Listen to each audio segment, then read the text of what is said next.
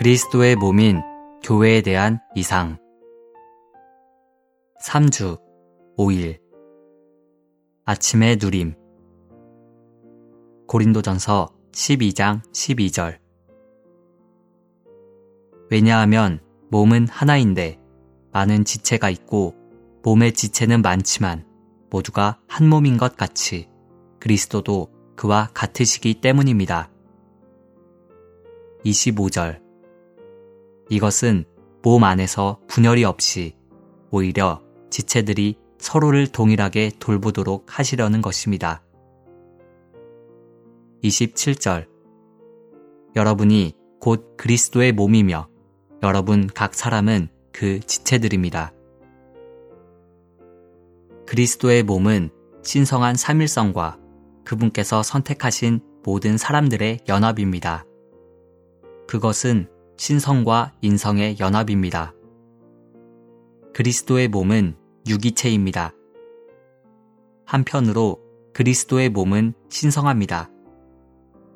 다른 한편으로 그리스도의 몸은 인간적인 것으로서 신성하고 인간적인 그리스도, 곧 완전한 하나님이시자 온전한 사람이신 그리스도를 표현합니다. 오늘의 읽을 말씀. 그리스도의 이 유일하고 비밀한 몸은 하나님께서 그분의 행정을 수행하시는 수단입니다. 하나님의 영원한 목적은 한 무리에 구원받고 구속되고 거듭난 사람들, 곧 하나님의 행정을 수행하기 위하여 유기적인 한 몸으로 하나가 된 그러한 사람들을 얻는 것입니다. 그러나 사탄의 간교한 술책은 이 몸을 여러 조각으로 나누는 것입니다. 이것은 하나님의 행정을 좌절시킵니다. 우리가 분열 안에 있는 한 하나님의 행정에 관해서는 끝난 것입니다. 그리스도인들이 사람들을 구원하기 위하여 복음을 전하거나 사람들에게 성경을 가르쳐서 하나님의 말씀을 알려줄지도 모릅니다. 그러나 이것만으로는 하나님의 행정을 수행하기에 충분하지 않습니다. 신성한 행정을 수행하기 위해서는 유일한 몸, 비밀한 몸이 필요합니다. 오늘날 그리스도의 비밀한 몸은 철저하고도 절대적으로 하나님의 행정과 관련됩니다. 하나님은 그리스도의 비밀한 몸을 떠나서 그분의 행정을 수행하실 수단이나 길을 갖지 못하십니다. 이것은 하나님의 행정이 그리스도의 비밀한 몸을 통하여 수행되어진다는 것을 의미합니다. 우리는 그리스도의 비밀한 몸으로서 땅에서 무엇을 하고 있습니까? 우리는 분명히 구속의 성취를 위하여 일하고 있지 않습니다. 왜냐하면 구속은 주 예수님에 의해 한 번만에 영원히 성취되었기 때문입니다. 구속은 십자가에서 예수님의 물질적인 몸이 들여짐으로 완전히 성취되었습니다. 그러나 그리스도는 오늘날 비밀한 몸을 가지고 계시며 이 몸은 하나님의 행정을 수행하기 위한 것입니다.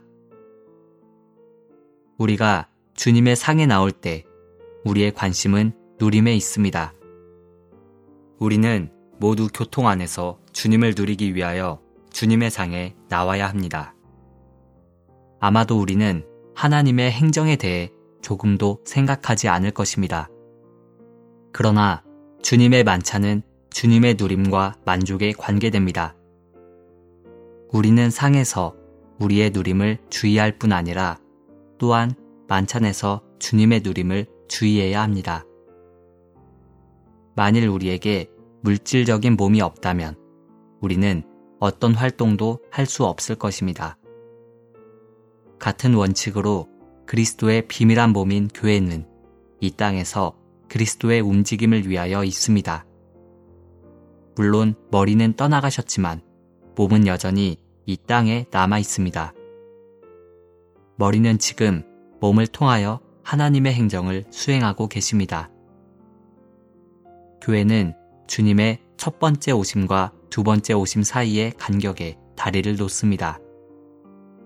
이 다리는 또한 그리스도의 죽음으로부터 왕국에 이르는 고속도로입니다. 고속도로인 이러한 다리가 없다면 이 간격의 한쪽 끝인 그리스도의 죽음에서 다른 쪽 끝인 왕국에 이르는 길이 있을 수 없습니다. 이것을 연결해주는 유일한 것은 다리인 교회입니다. 그러므로 우리는 몸을 분별해야 합니다. 이것은 우리가 결코 다리를 손상시켜서는 안 된다는 것을 의미합니다. 고린도전서 12장 12절에서 그 그리스도는 머리이신 그리스도 자신과 그분의 몸인 교회, 즉 지체들인 모든 믿는 이로 구성된 단체적인 그리스도를 가리킵니다. 그리스도의 모든 믿는 이가 그분과 유기적으로 연결되고 그분의 생명과 요소로 조성되어 그분을 표현하는 유기체인 그분의 몸이 되었습니다. 그러므로 그분은 머리이실 뿐 아니라 몸이십니다. 우리의 물질적인 몸에 많은 지체가 있으나 한 몸인 것 같이 이러한 그리스도도 그와 같으십니다.